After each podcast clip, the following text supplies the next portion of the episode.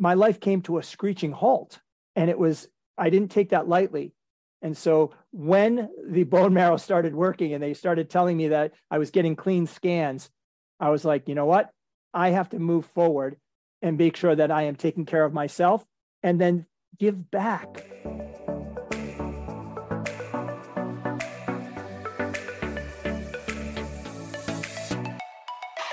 Hello, and welcome to A Call for Love. I believe the most powerful gift you can offer yourself is to give and receive love more freely.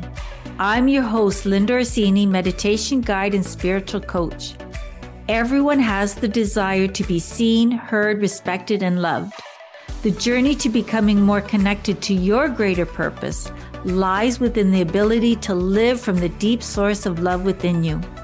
Let's begin.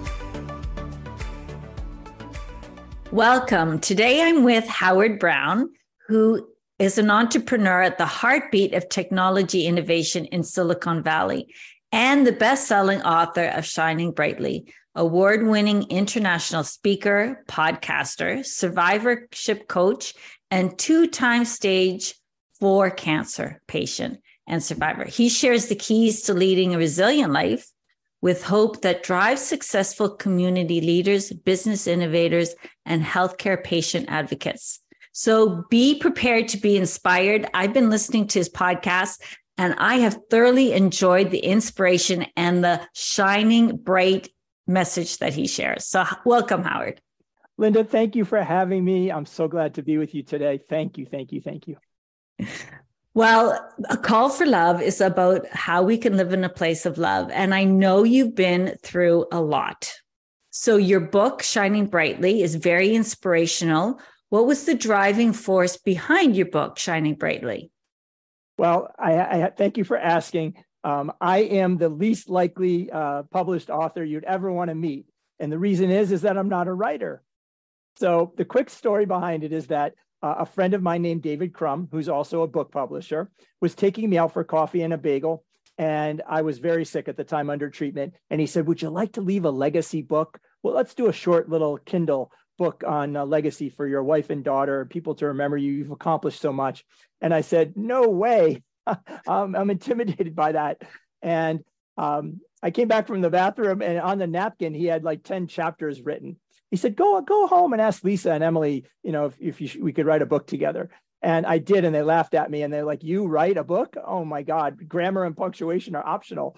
And so I called David back a day or two later, and I said, "David, I have one request to write a book with you." And he said, "Only one?" I said, "Normally our authors uh, have lots of questions and requests." I said, "I am not a great writer. You need to know your strengths. I'm a good speaker." I said, "If you will, record me on Zoom." With the most influential, important people in my life, I will write a book with you.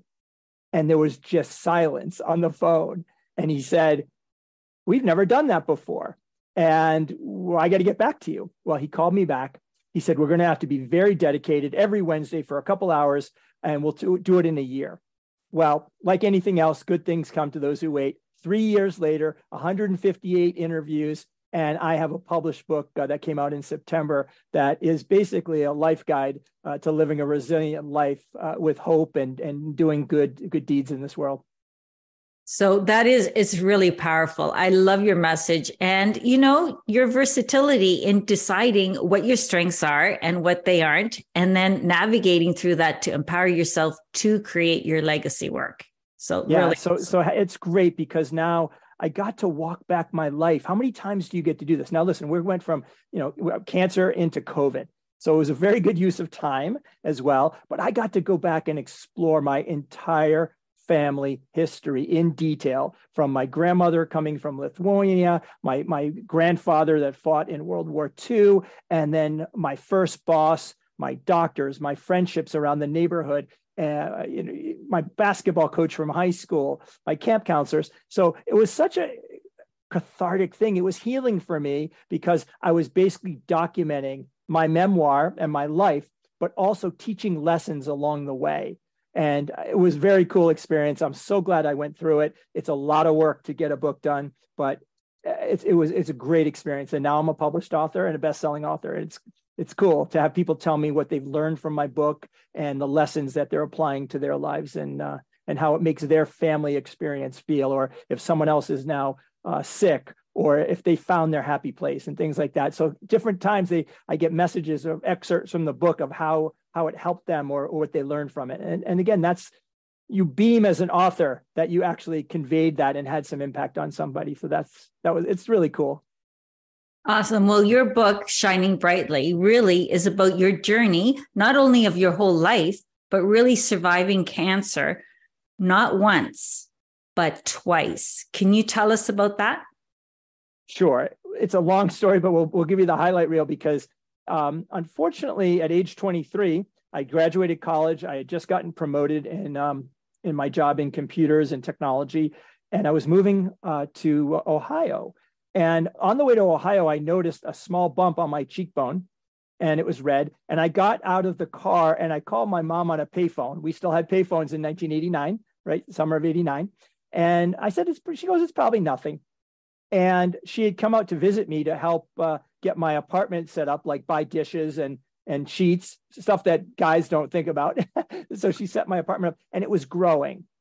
And um, we didn't know anybody there and I didn't feel bad. So I, I didn't know what it was, but I was flying back to Boston to do a presentation and my dad took me to a little community hospital.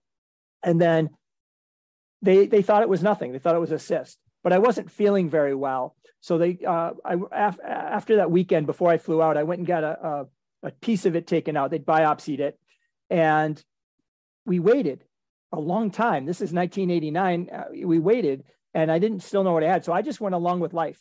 I was working out, I was traveling, I was doing my business. Um, and my parents were freaking out because we had no idea what this thing was. It was a big mystery. I got called back to Boston and I went to this little community hospital and I had seven doctors standing around me and they said, You have an appointment at Dana Farber Cancer Institute at two o'clock. I wouldn't be late. And then it hit me like, I, What? Why am I going there? Right. I get there and they start to uh, put you through tests. And I'm in a waiting room and I'm 23 years old. A bunch of old people, I thought. So I went down to the pediatric side of the Jimmy Fund and sat with the kids until they called me. And I got the news there that I had stage four T cell non Hodgkin's lymphoma. I had uh, blood cancer of my entire lymphatic system with a very bleak prognosis. My mom was crying. My dad was a statue, and I turned numb. I basically was a deer in the headlights. I didn't hear what they said next. And my we went home that evening and my twin sister, very important, came to dinner. My dad went to the library and got a book on cancer. There was no internet. We had a book on cancer to learn about this stuff. And um, I ended up uh, starting treatment. But before I started treatment, um, my uh, liver function was too high. And this really smart doctor, Eric Rubin, sent me to the cryogenic center. And I was like, cryo, what? what? What are you talking about? And he said, yeah, go deliver a sample. I said, well, okay. So I did. I actually delivered a uh, sperm sample and then forgot about it. I went through treatment. I was failing treatments. And the best news was that my twin sister was an exact match. And it's a one in 24,000 chance. There's registries called Gift of Life or Be the Match where they swab your cheek and you can donate your bone marrow to save someone's life, but it's a lottery. And on May 24th of 1990, my sister went in early and donated her bone marrow from her hip bones, and they basically infused it in me. And they told me and told me that it could kill me right away, it could kill me over time, or it could work. And they wait for your immune system to grow back. So I had tons of chemotherapy, tons of radiation to eliminate my immune system. And then it started to grow back. Well, my my immune system became my sister's immune system, and it worked. And then I did a clinical trial and I was able to reclaim my life back again. I had to put Humpty Dumpty back together again as, as a 135 pound bald guy at age 24 and a half years old. So I moved to California. that was where I wanted the sun and fun and all that. So that was very intense. My parents were my caregivers. Um, I was immune compromised. So everyone that just went through COVID, I did that at age 23. I had to wear a mask. I had to wear gloves. My mom had to keep the house spotless, and um, very intense time where w- my family, my parents and my sister and my friends, very became very insular. Okay. We didn't have the digital communications. We had a busy signal. Our two phones in our house were always busy because people were trying to get through to find out how things were going on. Um, and I kind of actually spent a ton of time at the cancer hospital. So you're going through that battle with others. It's very humbling. And majority of the people in the stage four cancer world are dying. And so that back in 1990, my friends at my fifth year high school reunion thought I was dead man walking. So I learned a lot about myself. Um, and I knew that I had to get up and fight. And we had to be able to put the pieces together. And I say every morning, I look in the mirror from from this and then the second cancer is that I am blessed, I am lucky, and I'm grateful. That's no other way to explain it. My twister, my twin sister, Miracle One, was an exact match. Isn't that beautiful? I love how you say, you know, that each day is a blessing. It's a gift, right? And that's what the message here and the listeners on my podcast listen to a call for love. It's a call for noticing and being grateful for each day and not taking it for granted. And that only happens, unfortunately, sometimes with a scare. But I know that you've been knocked down and came back again, and you stay so positive how do you keep so positive? Where do you find your hope? Well, I, it's really great that you asked that because hope is the four letter word that I love. It's, it's the last chapter of my book. Without hope, the world gets very dark, and that's the shining brightly of peace, love, and hope uh, with the dove on my cover of my of my book. Hope is that fuel that kept me going, right? It's all the things that you want to do for one more day, one more week, one more time. Spend time with your family, make memories, walk on the beach, go to a sporting event, see art, uh, cook uh, and, and taste a great meal. That that's the fuel that, that kept me going. There was many days, Linda, that I couldn't get out of bed. There were many days that I had steroids and side effects, and I I, I was angry and I was disappointed. But I kept my eye on the prize that I needed to be able to get back up again and to be able to continue living if I was granted the second chance.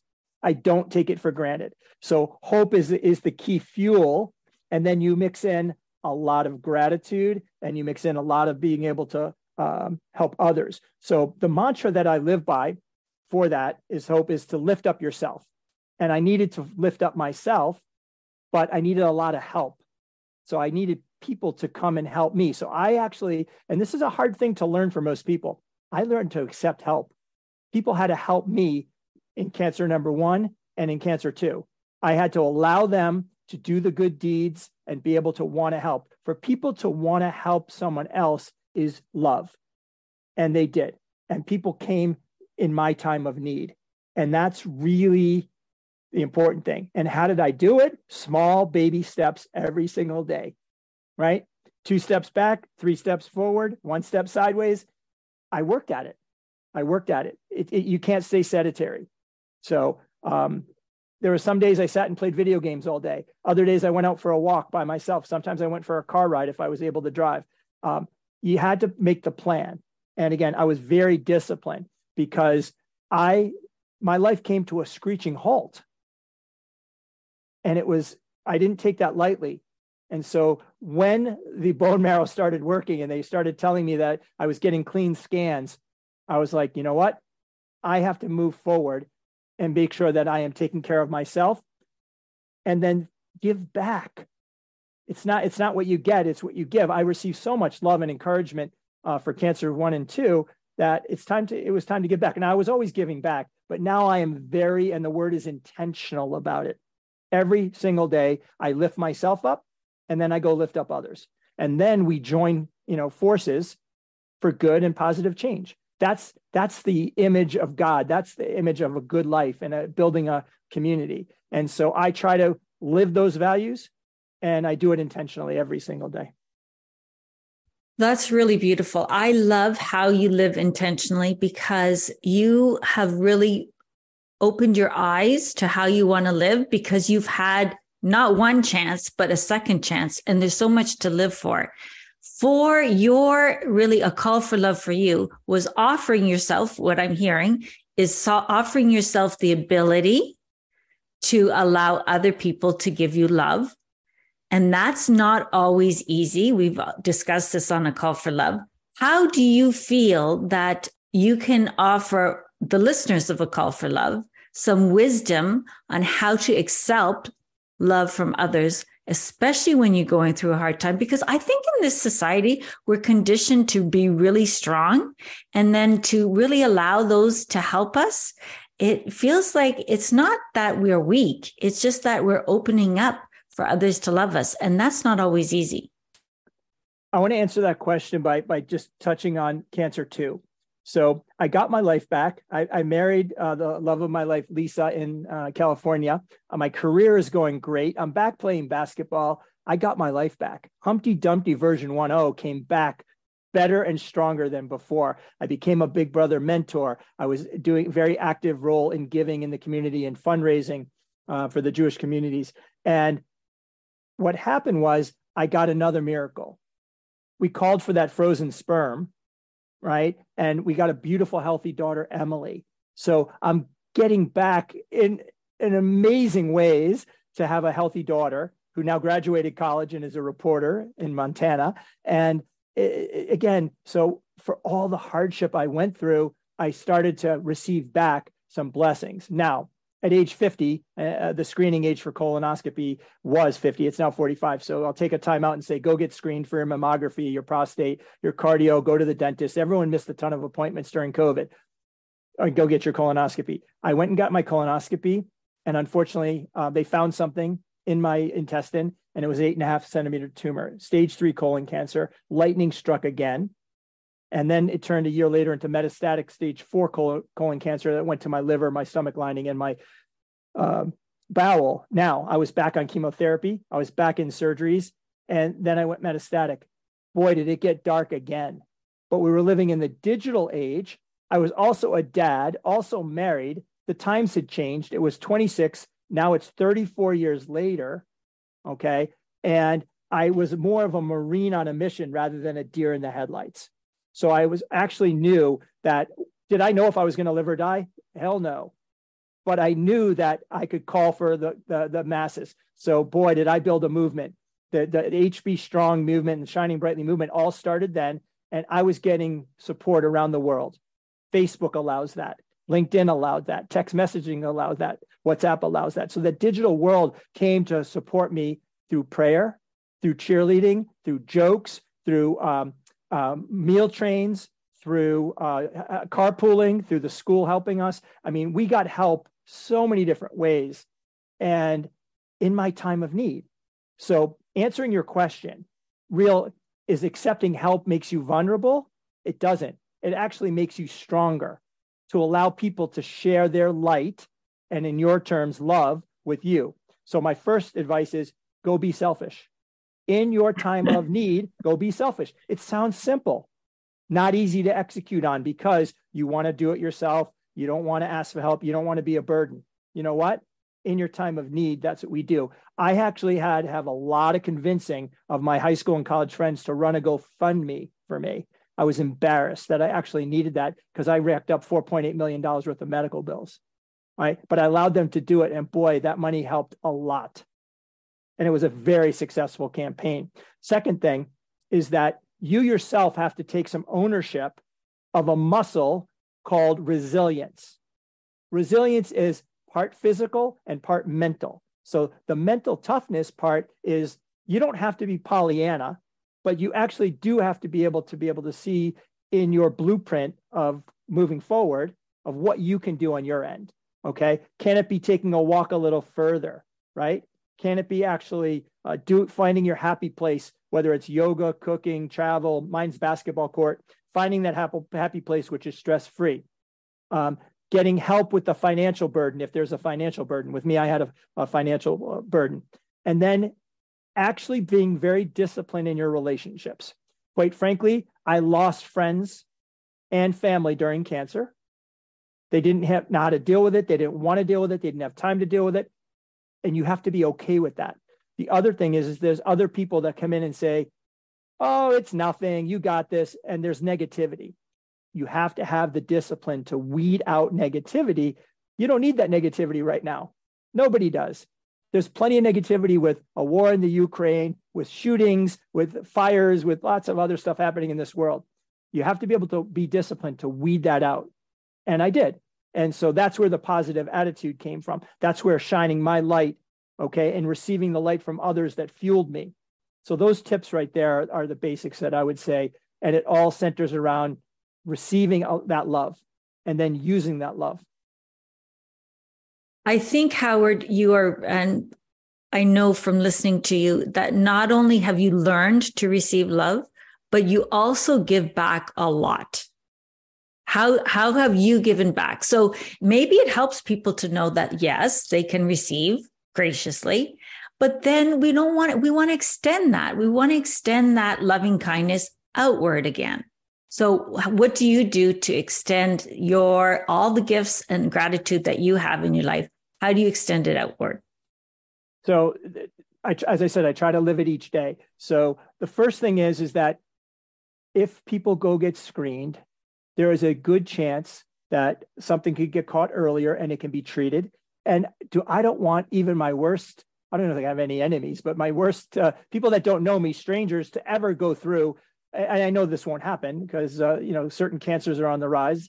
That to go through chemotherapy, radiation, uh, surgeries, clinical trials, side effects?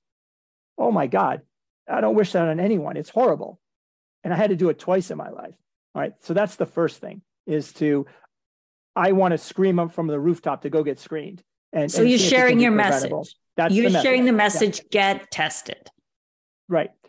The second thing that I do is that I volunteer in the community. Okay. Uh, community service. One, it's healing for me. It puts you, uh, and again, during COVID, it was a little more restrictive. We were all tied to Zoom, but now we're coming back out. I actually walked the walk. I went and planted trees. I went and did a food drive. I actually helped raise money for the you know uh, colon cancer walk. Um, so I actually do it through actionable things. And then the second piece that I think that um, when we were talking about before we came online uh, on air is that mentorship. I counsel entrepreneurial students that are trying to get started in their careers. I counsel cancer patients that are um, five steps ahead and I call that cancer whispering or cancer mentoring. But I'm talking to people because I had my mentors that were five steps ahead of me that were pulling me along. And it's my obligation to go pull others along. And so mentorship is leadership. And, and, and if people practice that each day, it's a part of giving. And quite frankly, that's where the learning comes in. And that is giving back. Excellent. I love that. You know, a call for love is about giving and receiving love. You not only received it, but you know through all your examples and mentorship, because I know you are have your own podcast, Shining Brightly, yeah. and you share the message of hope, resiliency, gratitude, and just living each day for yourself and for others. And I love how you say weeding out the negativity because we, when I imagine that during this time, you need to maintain all your strength. It's so important that you keep yourself in a high vibration. Absolutely, 100%. I, I want, you know, basically, I, am going to quote uh, this uh, gentleman, Chris Whitehead from the Iconic Alliance. He's a mastermind, uh, extraordinary leader. He says, listen, you have to take a check at where you're at. And he calls it the four F's. Where are you in faith? Where are you in family? Where are you in fitness? And where are you in finance? Okay. So finance is if you're in business, where are you at? Where, how are you giving yourself a scorecard? Are you happy where you're at? And if you're looking at fitness, where are you in health? If you're looking at family, where are you in relationship? And faith is where are you with yourself? And if you got to check, and if you're out of alignment in any of those areas, it's up to you to either do it yourself or go get assistance, call for help to go get yourself in alignment and get yourself in a position where you're you feel that you're excelling. And so I um I'm learning. I'm just we're all just students here. Yeah. Students, students, of life. Yeah. Students yeah, of life. Well, students. I really love that you shared your time here and your message and your message of hope.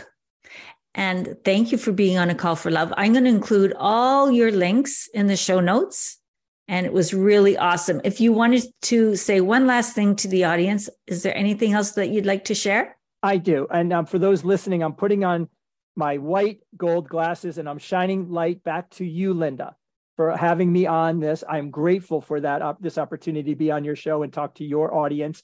But my final message is that if anyone that wants to reach out to me, I'm very interactive. It's shiningbrightly.com for uh, my book, for my speaking, and for podcasts. Uh, I also have downloads on survivorship, mentorship, and interfaith. Um, and uh, again, it's beautiful. So I'll end with this. If we can all shine brightly just a little bit more each day for ourselves, for others, and our communities, the world will be a better place and we will all share love. Absolutely. Fabulous. Thank you, Howard. It was such a great time to talk to you and to share and listen to your message. So thank you so much. Thank you. Thank you for listening. It would mean so much to me if you could share this episode with someone you feel could benefit from its message. And subscribe to a Call for Love podcast to receive new weekly episodes every Tuesday. Head over to globalwellnesseducation.com to learn more.